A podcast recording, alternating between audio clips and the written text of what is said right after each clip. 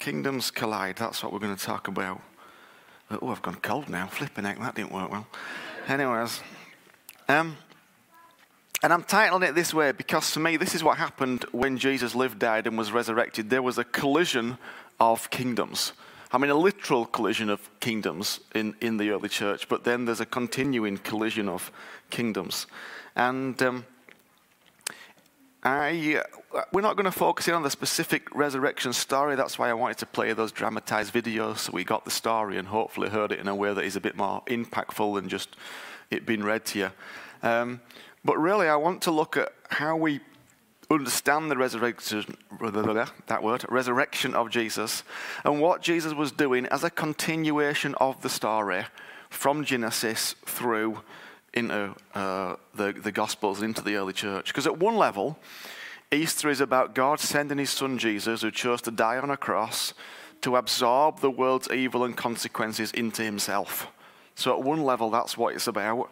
And one of the results of that absorption of all that is evil and wrong into himself is that we're able to experience the love and forgiveness of the Father because He's already led the way. So, so Easter is about being forgiven and it is about being loved and it is about being accepted. And that's the kind of basic message of it. And that's what I hoped between them, Andy and, and Audrey had shared, which they did. But there's a whole other level to it as well. And because it's much more than that. And if this idea, of course, of being loved, forgiven, and accepted is new to you, then of course you can experience it. What a great day to experience for the first time the love, acceptance, and care and forgiveness of Jesus. Um, uh, you can know peace in your heart, healing in your soul, and joy in your spirit because of Easter. You've just got to go, yes, please, Jesus, and it's yours. It's as simple as that, no matter how young you are, or old you are, or where you're at. You can have it. You've just got to say, yes, please, to Jesus, and there, you've got it. But of course, Easter is also more than that. And, and that message, that message of, of salvation that we call it in the church, sometimes it seems like that's the only message there is, but really that's the introductory message that Jesus brought. That was like the introduction to the rest of the book. Because really, what Jesus also brought was this thing called the kingdom of God. He brought this thing called a kingdom. And really, it's this thing about the kingdom I want to talk about. I wanted to make sure that we talked about peace and acceptance and forgiveness uh, because that's really important. We make sure we mention that and talk about that. But for me, there's, there's then, there's, this is the starting place, and then there's something much bigger that I want to talk about. And in order to talk about it, um, I'm going to read you. Well, I'm not going to read you. I've asked a few people to just read some different scriptures. And I want you to listen out as these scriptures are read for the theme that's in them. There's a theme running through them all that we don't always talk about. We often talk about Jesus as Savior. We often talk about Jesus as um, Father. So, so, so this house is big on the Father heart of God. It's big on that God loves you, He's for you, He's with you. And, and we'll always be big on that. But I think we're moving into a time when there's some other elements of Him we've got to remind ourselves of and perhaps focus on. Because He's also what you're going to hear about. Um, okay, Hannah, do you want to come and do the first one? And then you can just kind of pick up between you. So just listen to the theme that runs through these things. Sorry, I should have told you so you could get down here, shouldn't I, first? I'm sorry, I forgot you were up there. Now, after John was put in prison, Jesus came to Galilee, preaching the gospel of the kingdom of God, and saying, The time is fulfilled, and the kingdom of God is at hand. Repent and believe in the gospel. Then Nathanael declared, Rabbi, you are the Son of God, you are the King of Israel.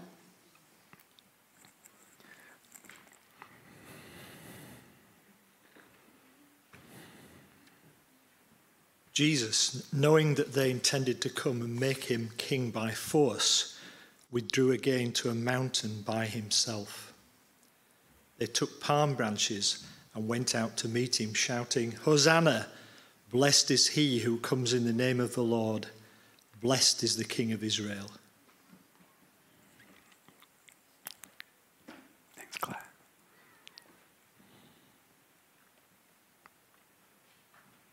Upon hearing this, Pilate went back inside his palace and summoned Jesus. Looking him over, Pilate asked him, Are you really the king of the Jews? Jesus looked at Pilate and said, The royal power of my kingdom realm doesn't come from this world. If it did, then my followers would be fighting to the end to de- defend me from the Jewish leaders. My kingdom realm authority is not from this realm. Then Pilate responded, Oh, so then are you a king? You are right, Jesus said. I was born a king, and I have come into this world to prove what truth really is. And everyone who loves the truth will receive my words.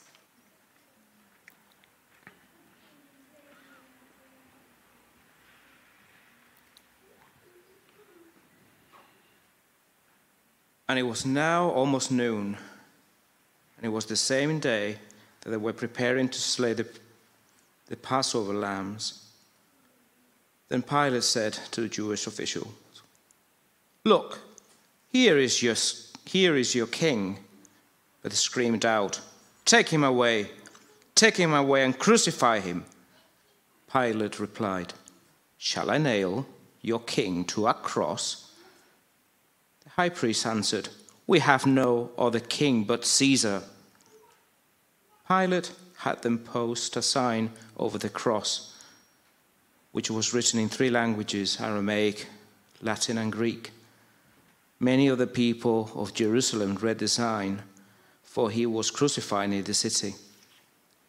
The sign stated, Jesus of Nazareth, the King of the Jews. Thank you. I wanted you to hear all those scriptures to see how often the theme of Jesus as King comes through, and they're nearly all from John.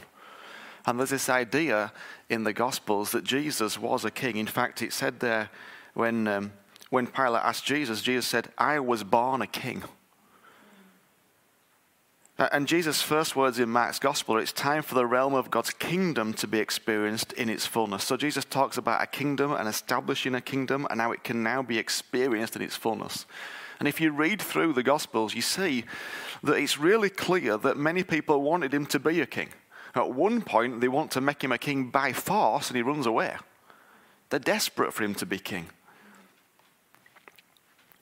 And of course, they want him to be king of Israel. Just, it's important when, you read, when we think of Israel, we think of a piece of land in the Middle East.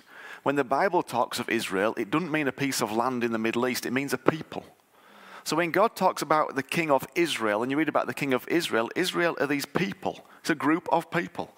So when Jesus therefore talks about, I'm, I'm bringing to bring a kingdom of which there must be a king, he's not talking about a geographical place, he's talking about a group of people who he's going to be a king to. And Jesus constantly talked about the kingdom of heaven, the kingdom of God. They just mean the same thing.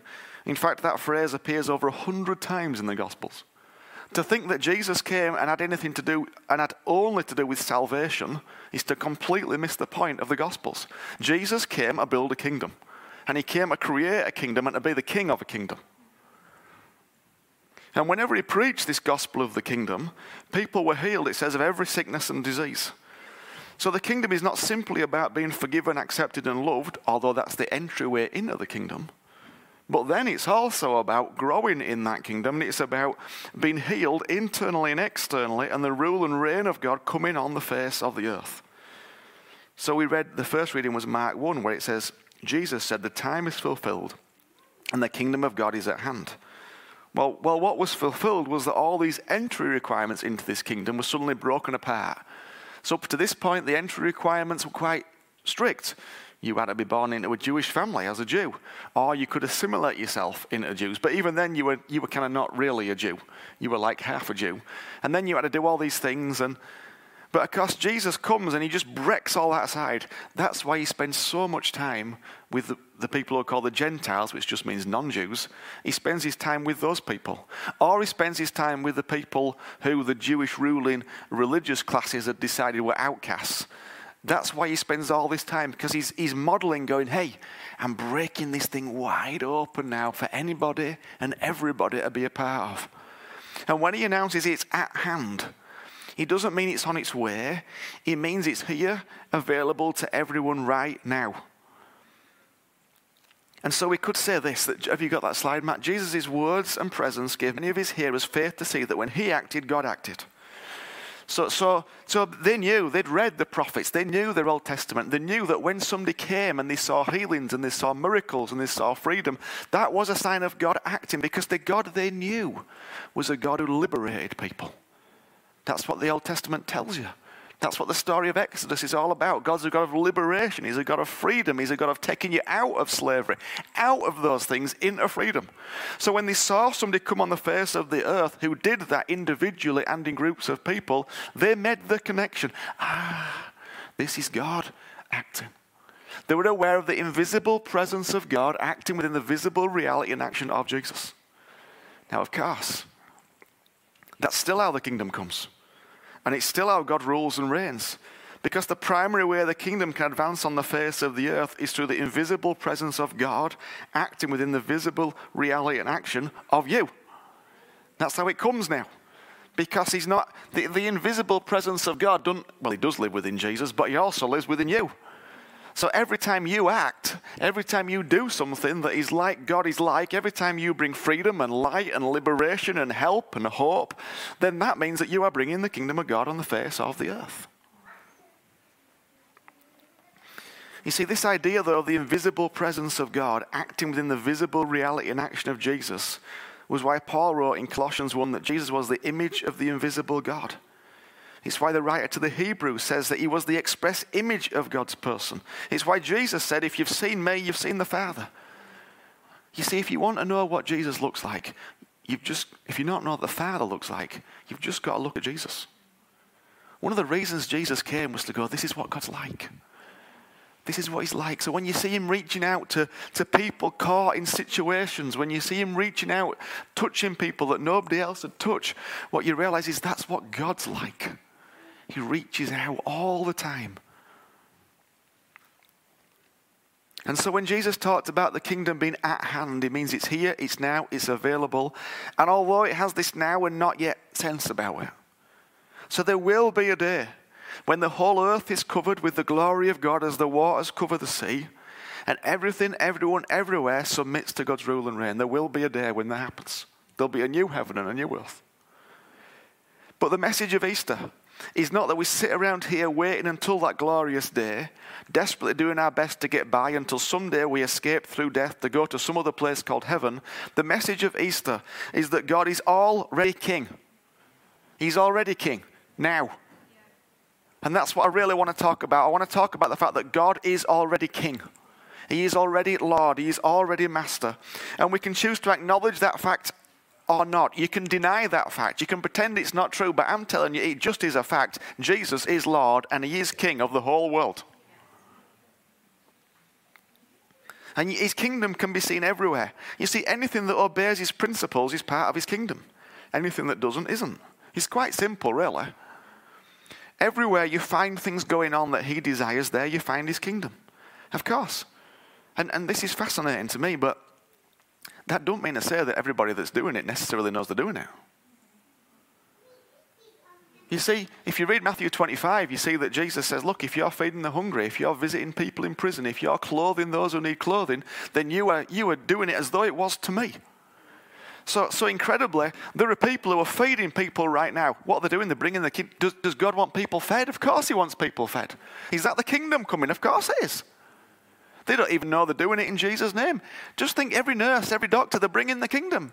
Why? Because healing's coming. That, isn't that the kingdom of God? Healing coming on the face of the earth.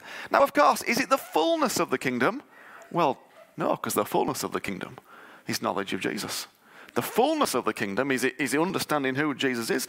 But listen, we've got to learn to celebrate everywhere the kingdom is, even in places we don't like it by people we don't think should be doing it. Because God wants his kingdom to come. And half the time, the people who don't know me, the ones who are willing to get their hands dirty and actually do the work. Think of the people who give up lives and go on ships to places and do all sorts. People who give up lives and go out to Syria and places like that to bring life, to bring humanity. Hey, it's bringing relief, it's bringing the kingdom of God. Is it the fullness? No. But I think God goes, Well, I'm not going to wait till all the Christians get ready because if I've looked, it might take forever. And I want my kingdom to come on the face of the earth. So, so the kingdom pervades everywhere, but we've got to learn to look and see it. And then we've got to learn to go, you know, this thing you're doing, that's the kingdom of God. Let me tell you about why you do that. Let me tell you about the Jesus that's in that that you haven't quite recognized yet. A bit like those disciples in John 20. They see Jesus but don't recognize him. Our job is not really to tell people about Jesus because as though they don't know him, it's to help them see the Jesus they already don't quite recognize. Do you understand me? A lot of the time we think when we, we're talking to people about Jesus that it's like they have no idea about him. But listen, if there's something good in the heart, where did that come from? If there's something good in them, it must have come from him. All we've got to do is point out that what's in them and go, hey, this, this thing here, you know where that comes from. You know, there's this man who does this and can do this.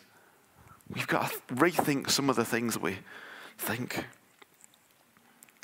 So when Jesus taught us to pray, Thy kingdom come, he wasn't talking about the kingdom coming into existence. He was talking about God's ways and principles invading the earth on heaven as it is on, on earth as it is in heaven.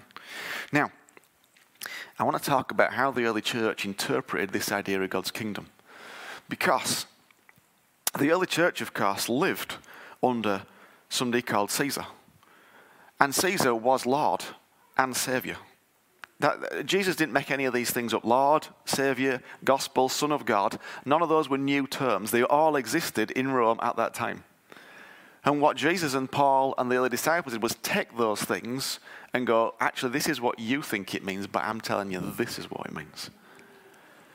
So, Romans 10 and verse 9, the, the, the early church and Paul don't often talk about Jesus as king, but they do talk about Jesus as Lord. And I'll talk about shift in a minute. But Romans 10 and verse 9, if you declare with your mouth, Jesus is Lord, and believe in your heart that God raised him from the dead, you will be saved. Well, we have to ask then, what does it mean for Jesus to be Lord? It doesn't say if you declare Jesus is your dad.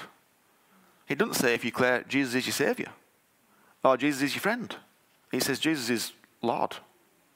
Maybe we have to explore what that means a little bit. And to do that, I, Faye's just going to share for two or three minutes what it means for her for Jesus to be Lord. Don't know about two or three minutes, but um, yeah. So when when Adam was asking me this, I was just thinking the word Lord for me is I, I kind of see it in in like a household. I, I see lots of things in like pictures are. um, and I see it as a household. And he is the head, he is the master, he is Lord, he is ruler. Um, and regardless of where I fit in that place, he is the same. He's ruler, he's Lord, he's supreme. He's um, yeah. And and despite my highs and my lows, I'm human. I have good days, I have bad days. Um, he is Lord. He rules. He reigns, um, and his authority is is not only in heaven, but it's here on earth as well. And as I give him that authority, not only recognize it in heaven and on earth, but recognize that that can be a place in me that his kingdom, his lordship and authority can can be my my um, my foundation, my um, my life, my the the basis on which I build my house, because um, it's not just me and my household; it is me with him and his household, um, and.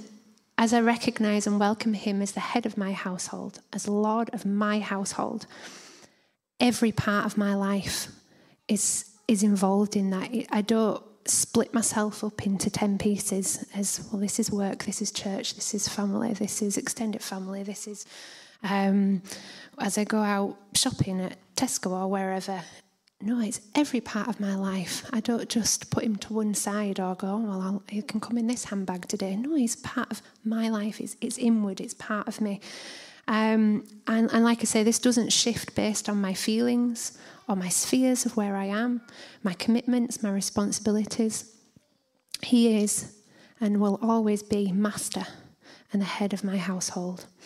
Um, and, and as I recognize that he, this is his um, innate place, this is his position, um, and I, I, allow him to lead and guide me as I trust in him being Lord.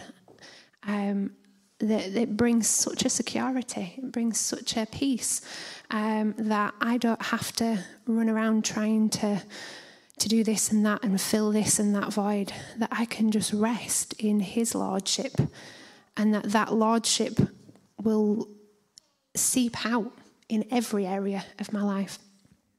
Um, and Jesus as my Lord is, is I kind of see it as like this, this ladder between heaven and earth. And that so often we can kind of um, separate it out, but we, we live in this environment of heaven and earth. Heaven is here, um, and his kingdom is here. And um, I, I, think I was sharing this the other week, and Anne picked up on it about um, the times when, I mean, I'm really struggling with my head today, and have done all week, but regardless of the state of my mind, whether that's physical pain or whether that is feeling low or, or high or whatever, despite that, He is Lord, and I can operate out of that place. So it allows me to operate in a, in a deeper place, aside of my humanity, aside of my human nature and the things that affect me day in, day out. I can sit in that place of rest, knowing that He is Lord, and that I can, yeah, um, and I can connect with Him as Lord, um, who is above my state of mind. He is above my my um, spheres. He's above all of that. And as I honour and access His lordship, that anchors me into the kingdom identity of who and where I belong with, and that security is in that place, and I am whole in that place. So, although physically I don't feel well, I don't feel whole, but in that place where He is Lord of my household, my heart, I am whole. And um, as Adam was sharing, his kingdom is at hand here and now. And that submission to his lordship positions me in the kingdom. And that is a beautiful, beautiful place. It's you don't have to try, you don't have to it is just it is recognizing that he is Lord and he can be Lord in my heart, in my house, and that that just seeps everywhere you go, um, and and can transform your mind. So I can be singing and playing, and you know I've had doctors saying, "Don't sing, that'll make it worse," and I'm like, "No, I refuse." This is my identity, and I will. And it's like this ladder. It, it it takes you out of this earthly, very real, very um, yeah, very real. You can feel that pain, you can feel that moment, but it's it is a ladder. It takes you from that place, and I can feel as I sit at my piano, and it just it sends me into this place of wholeness, um, and it is just a sublime place to live. It really, really is. Um, so, yeah, that's Jesus' love for me, hopefully.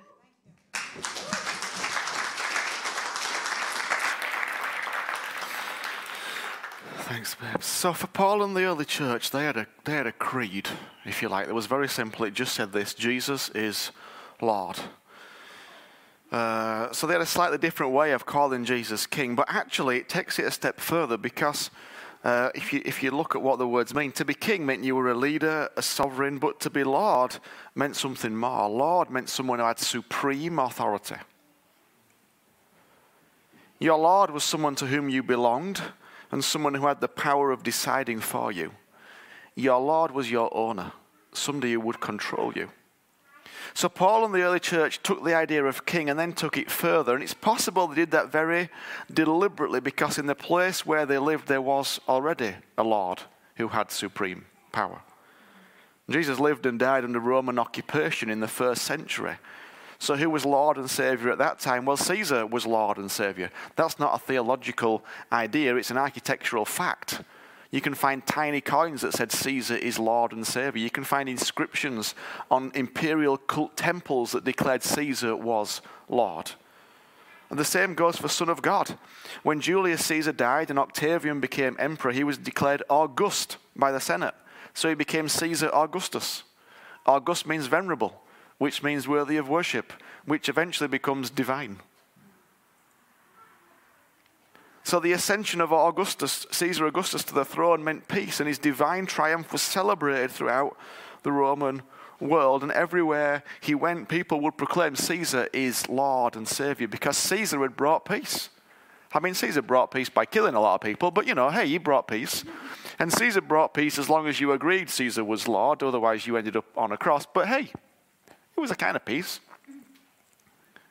But one of the reasons the early church was persecuted was they continue insist that Jesus was Lord. So when Paul writes Jesus as Lord, he's committing high treason against the state. This is like you being in Germany in 1938 and going, Jesus ist Führer. Literally, that's like what you're doing. Effectively, there's this obvious sense that no, it's clearly obvious in, in Germany in 1938 that there's one man who is leading this thing, and you're going, nope. I know you're saying this person's Führer, but I'm saying Jesus is Führer. That's exactly what the early church were doing. They were going, we know everything says it. There's a whole state apparatus, and we're walking past hundreds on crosses who dare to disagree, but we are going to proclaim that Jesus is Lord over and above anything that Caesar says. And you see, it would be a bit strange for anyone to talk of choosing to make Caesar Lord of your life. You didn't make Caesar Lord of your life, he was Lord of your life.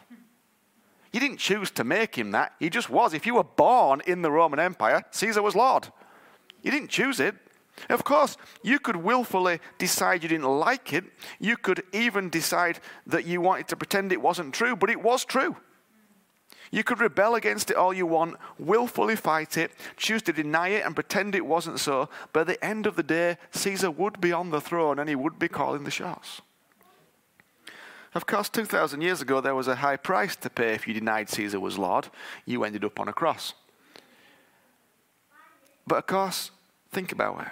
Think about what it meant when the early church said Jesus was Lord. The death and resurrection of Jesus means that Jesus is Lord. He is the Lord of heaven and earth. It's a bit like, you know, you can, you can tell me that Trump's still president if you want of America. And as an American citizen, you could go, no, no, he's my president. But, but Joe Biden's now in the White House, and Joe Biden's in Air Force One, and Joe Biden's in Marine One. And you can tell me all you want that Trump's president, but he's just not. He's just not, is he? Well, it was the same way. You can tell me that Jesus isn't Lord, but it's just not true because he is. It's not something you get to choose, it's just a fact. This idea that I'm going to choose Jesus as Lord in my life is actually nonsense. No, he just is Lord of all the world, and you're part of the world, so he is Lord. It's not about you choosing it or not, it's about how you choose to act and respond to it. You don't get to choose whether Jesus is Lord. That's not up to you. We already did that. Nobody gets to choose. Sorry. He just is Lord. That's what happened at Easter. Jesus became King and Lord of the whole universe. So we could say this if you got that, man. The question is whether Jesus is Lord of all the earth. He is. The question is to what extent are you recognizing him as Lord of all the earth? And all the earth includes you. You see, and, and it helps, it's this shift because if, if, if we each get to individually choose whether Jesus is Lord, well, that's just our choice. But no, he just rules and reigns. Fact. As far as I'm concerned, it's a fact. He is Lord. He is master. And I choose as to how, what extent I live under that. Remember, your Lord is someone to whom you belong, and someone who have you, or we could say it like this someone who you have given the power of deciding for you, someone you have allowed to speak in and decide what you do, where you go, when you go there. You see, they're really easy the really easy kind of thing to do in a talk is, is to go, Who sits on the throne of your life? Listen, Jesus is on it. That's not the question. Jesus is on it. The question is, Who else is on it? Come on, Taylors, I need you. It's, time, it's your time. I wanted to do it with the kids, but of course I probably shouldn't lump them all together. So I had uh, the biggest household I've got, which is the Taylors. You see, we, we imagine that there's like, if you think of the throne of your life, that like, you know, I can choose whether Jesus sits on it or not. But the truth is, he's already sat on it. Your challenge is not whether Jesus is sat on the throne of your life, he is. The challenge is what else is sat there. Yeah. Come on, pile on. Let's get you all on.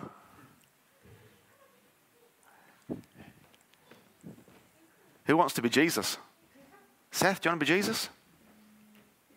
No. Daddy wants to be Jesus. Okay, all right, Daddy, you sit there. You, you sit there, Daddy. All right, pile on. Come on, we've got to fit you all on, all five of you. Excellent. Where are you going to go? You could go there. Excellent. There we go. They, oh, excellent. Ariella's helping too. Yes, more people. Wonderful. There we go. Can you squidge? Can I lift you up, Mimi? You see on there. There we go. You see, this is what the thrones of our lives look like. Jesus is under there somewhere, but you can't even see him. Because we've got so much other stuff on there. We think it's about making Jesus Lord. No, it's about getting all the stuff off that's also Lord so you can actually see him. Easter means he's king. He is Lord and he is there. But most of us live lives like this. So we've got, we've got work and we've got family and we've got friendships and we've got finance and we've got our hobbies. And then somewhere underneath all that is Jesus who every now and again kind of just pokes his head out and goes, ah, ah, what about this? But if we're going to be if we're going to be people of the kingdom, we might have to get rid of some things that are, shouldn't be on there. That's the real battle. All right, thanks guys. That was wonderful.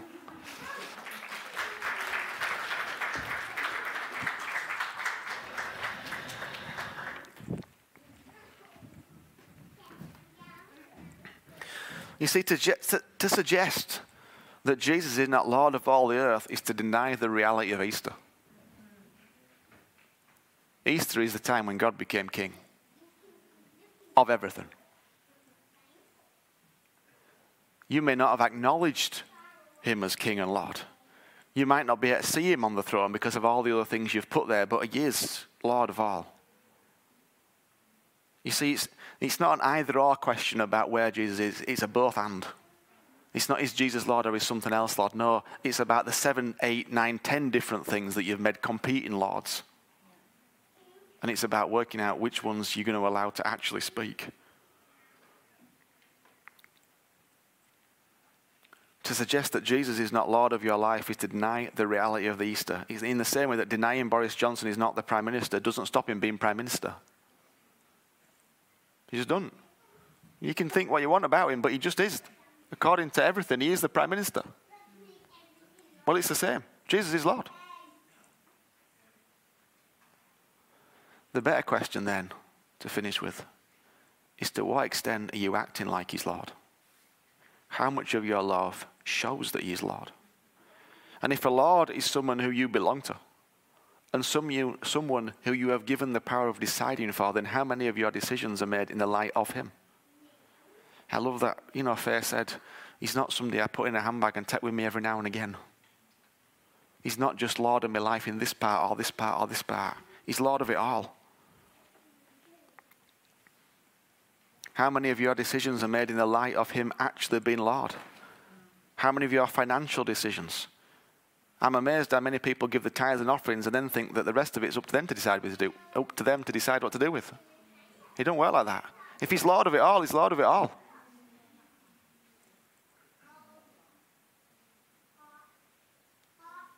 What about your time? You make time to be here, to do all sorts of things. But listen, if He's Lord, He's meant to be involved in everything.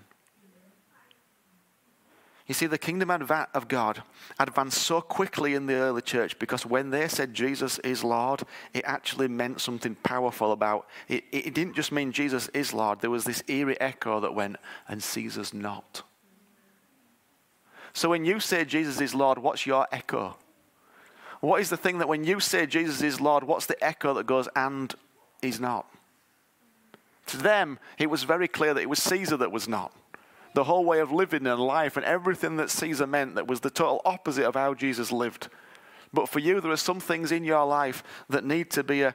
If Jesus is Lord, then this is not. What, how do you fill in the blank? See, the kingdom of God advances in your life and in all your spheres in direct proportion to the extent to which He is the sole Lord of your life. The kingdom of God advances in direct proportion to the amount to which He is Lord. If you've got eight or nine things on that throne, there will not be much advancement of the kingdom in your life and in those around you. The less people that are on there, because I think we all have a few people on there, but the less people that are on there, the quicker the kingdom of God advances in your life and in all the things that you touch.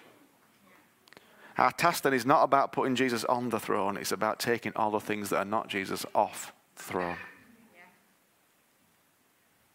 So this Easter, what do you need to take off the throne so Jesus can have a little more room on it? So you can hear his voice a little bit more clearly. So that his voice is not muffled behind all the other things. So you hear him more clearly, sense him more deeply, know him more powerfully. Do you want to come back up, guys? I want to. Um, I want to finish in a couple of ways. First of all, I want you to just ponder that question. If Jesus is Lord, then something is not. What is it that fills that gap in for you? But also, I, I felt like sometimes God speaks on certain days because it's memorable for you. Um, I, I remember the day Alyssa was born was a Sunday because it was Easter Sunday.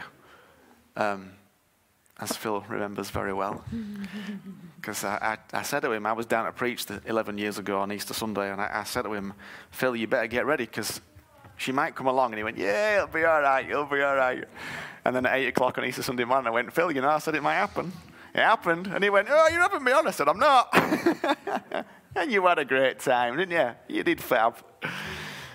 But of course, I remember that day. I remember a word that somebody gave me because I'd preached one Easter Sunday morning many years ago on the three resurrections in the Bible that, that want Jesus, and somebody gave me a word about bringing resurrection life. But I say it because I felt like God might want to speak, and it's, it's been happening all throughout this time together. But sometimes He wants to say something to us on a specific day because He wants us to remember it for a long time. Sometimes we link into certain things and certain times.